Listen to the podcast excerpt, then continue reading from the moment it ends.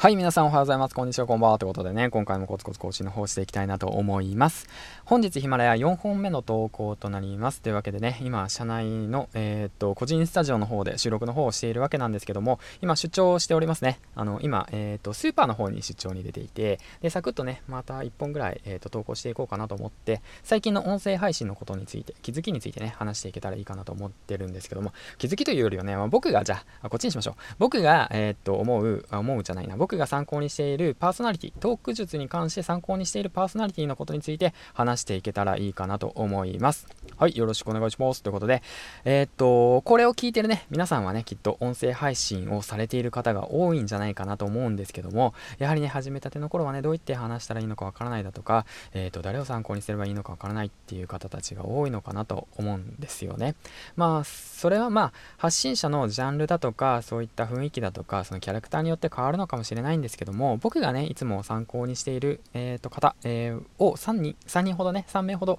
えー、紹介していけたらいいかなと思います。はい、ということで、うん、今回参考にしている方3名なんですけども、えーと、皆さん、ボイシーというプラットフォームをやられている方ですね。うん、で、今回は男性ということで絞りたいなと思います。はい。女性と男性で、えーと、おすすめパーソナリティを分けたいなと思います。で、今回男性で、あの、喋りに関してですよ。トーク術に関して、えっ、ー、と、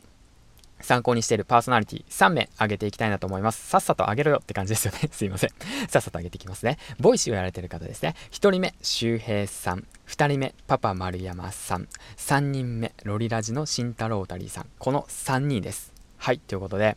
1人目の、えー、っと、周平さんなんですけども、こちらはね、まあ皆さん知られている方も多いかと思うんですけども、ヒマラヤにもね、おりますね。うん、今ランキング上位の方でいるんですけども、まあ一時期ね、僕ランキング抜いたんだけどな、またね、ちょこっとね、あの、抜かされてしまったんですけども、頑張ろうって形なんですけど、周平さんのすごいところっていうのは、話が簡潔にまとまってるってことですよね。うん、本当にストーリー立てて話されているなっていうこと、あとアドリブ、アドリブ力と、あとはそうですね、例え力がすごいですね。キングコング西野さんも例え力っていうものを大切にしているって言っておっしゃってたんですけど、あの本当にね、あの周平さんもたまに例えるんですよね。あ、例えばね、今いるその環境を例えるならば、みたいな感じでね、まあ、うまいこと僕出てこなかったんですけど、うん。あと、引き出す能力が上手ですよね。僕も対談とかを話聞いてるんですよね。うん、まあ、そういった形で、あ、池原さんの対談だとか、あの、ハーチューさんの対談内容を聞いて、その対談をする方法っていうものに関して、まあ、学んでいて、それをね、今回僕は三津社長さんとの対談で少し参考にさせてもらって、えっ、ー、と、発揮したんですけど、発揮っていうか、まあ、えっ、ー、と、使ったんですけども、やはりね、自分の話したいことじゃなくて、相手の話したいことを引き出すっていうこと、うん、こういったことが大切なのかなと思ってます。あ聞くっていうことですよね。うん。聞き手に回る。そう、言ってましたね。あの、話す人には3つの役割があると。うん。話す人、聞く人、話を広げる人。この3つ。この3つの役割があるってことをね意識して、え今後も配信すればいいのかなと思ってます、で、えーと、次なんですけども、えーと、パパ丸山さんです。こちらもボイシーの方で、えーと、活躍されていて、ヒマラヤにもいますね。うん。で、パパ丸山さんのすごいところなんですけども、えっ、とね、多彩なんですよね。うんと、ボイスパーカッションを使っているっていうこと。あと、パワーワードがあるっていうこと。あとは、えっ、と、そうですね、そう、ダジャレを利用しているってことですね。ダジャレと IT で、まあ、くすっと笑えるってことですね。たまに滑ってますけどね。うん。まあ、その3つかなと僕は思っています。うん。まあ、多彩っていうことがまあそうなのかなって上がるんですけども、まあ何せまあ最初にね、声がいいっていうとこもありますよね。丸山さんの過去をたどると、一時期なんかその音声のね、お仕事をされていたっていうようなことをね、聞きました。うん。やはりね、もともとそういったものに関わってるっていうことだけちょっと強みですよね。うん。まあ声がいいっていうのはね、一つの魅力の一つ、まあ個性なのかなと改めて感じてます。はい。で、まあその後にそのボイスパーカッションだとか、あとはそう、ダジャレを入れる。そしてパワーワードですよね。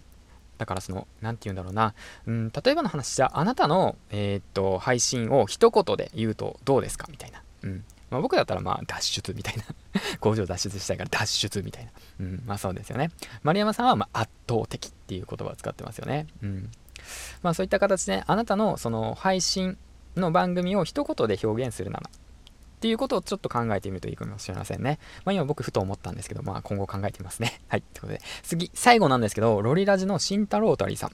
この方なんですけども、僕も、ね、ロリラジっていうそのパーソナリティがの慎太郎タリーさんのリスナーさん、リスナーで、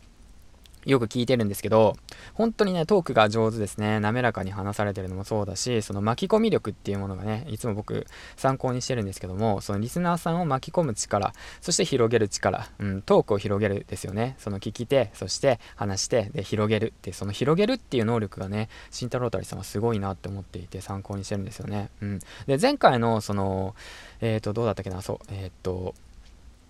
ユッキーさんっていう方がいるんですけど、ロリラジの慎太郎太りさんとユッキーさんの対談の中で、その、僕ね、勘違いしてたんですよ。ユッキーさんとロリラジの対談の時に、あのまあ、ユッキーさんっていうそのプロの声優さんがいるんですけど、その方の対談の時に、その役割分担を常に考えてやっていたっていう、そのロリラジの慎太郎大戦がね。うん。だからタリーさんが、そのユッキーさんと話してて、ただ単にデレデレだったねって言って僕は言ったんですけど、まあ、タリーさんはね、それにね、反抗してきて、反抗じゃないな、その反論、反論っていうか、まあ、あのしっかりと回答してくれて、いや、銀ちゃんそうじゃないんだよって言ってね、あの僕は役割があるんだからって今は生徒の役割だからそういうのを演出してたんだよ言ってたんですけど、まあ、実際どうなのかわかんないけど、でもね、さすがだなと思っていて、さすが1400、300本、400本も上げていて、で、30分、40分のトーク番組を、えっ、ー、と、何年もやっている。うん、そういった実力はさすがだなと思いました。うん、まだ僕なんて3ヶ月しか経ってませんからね。うん、そういった意味で、まあ、今回紹介した3人のボイシーのパーソナリティですね。えっ、ー、と、上げていきますね。えっ、ー、と、1人目っていうのが周平さん、2人目が、えっ、と、パパ丸山さん、3人目がタリーさんですね。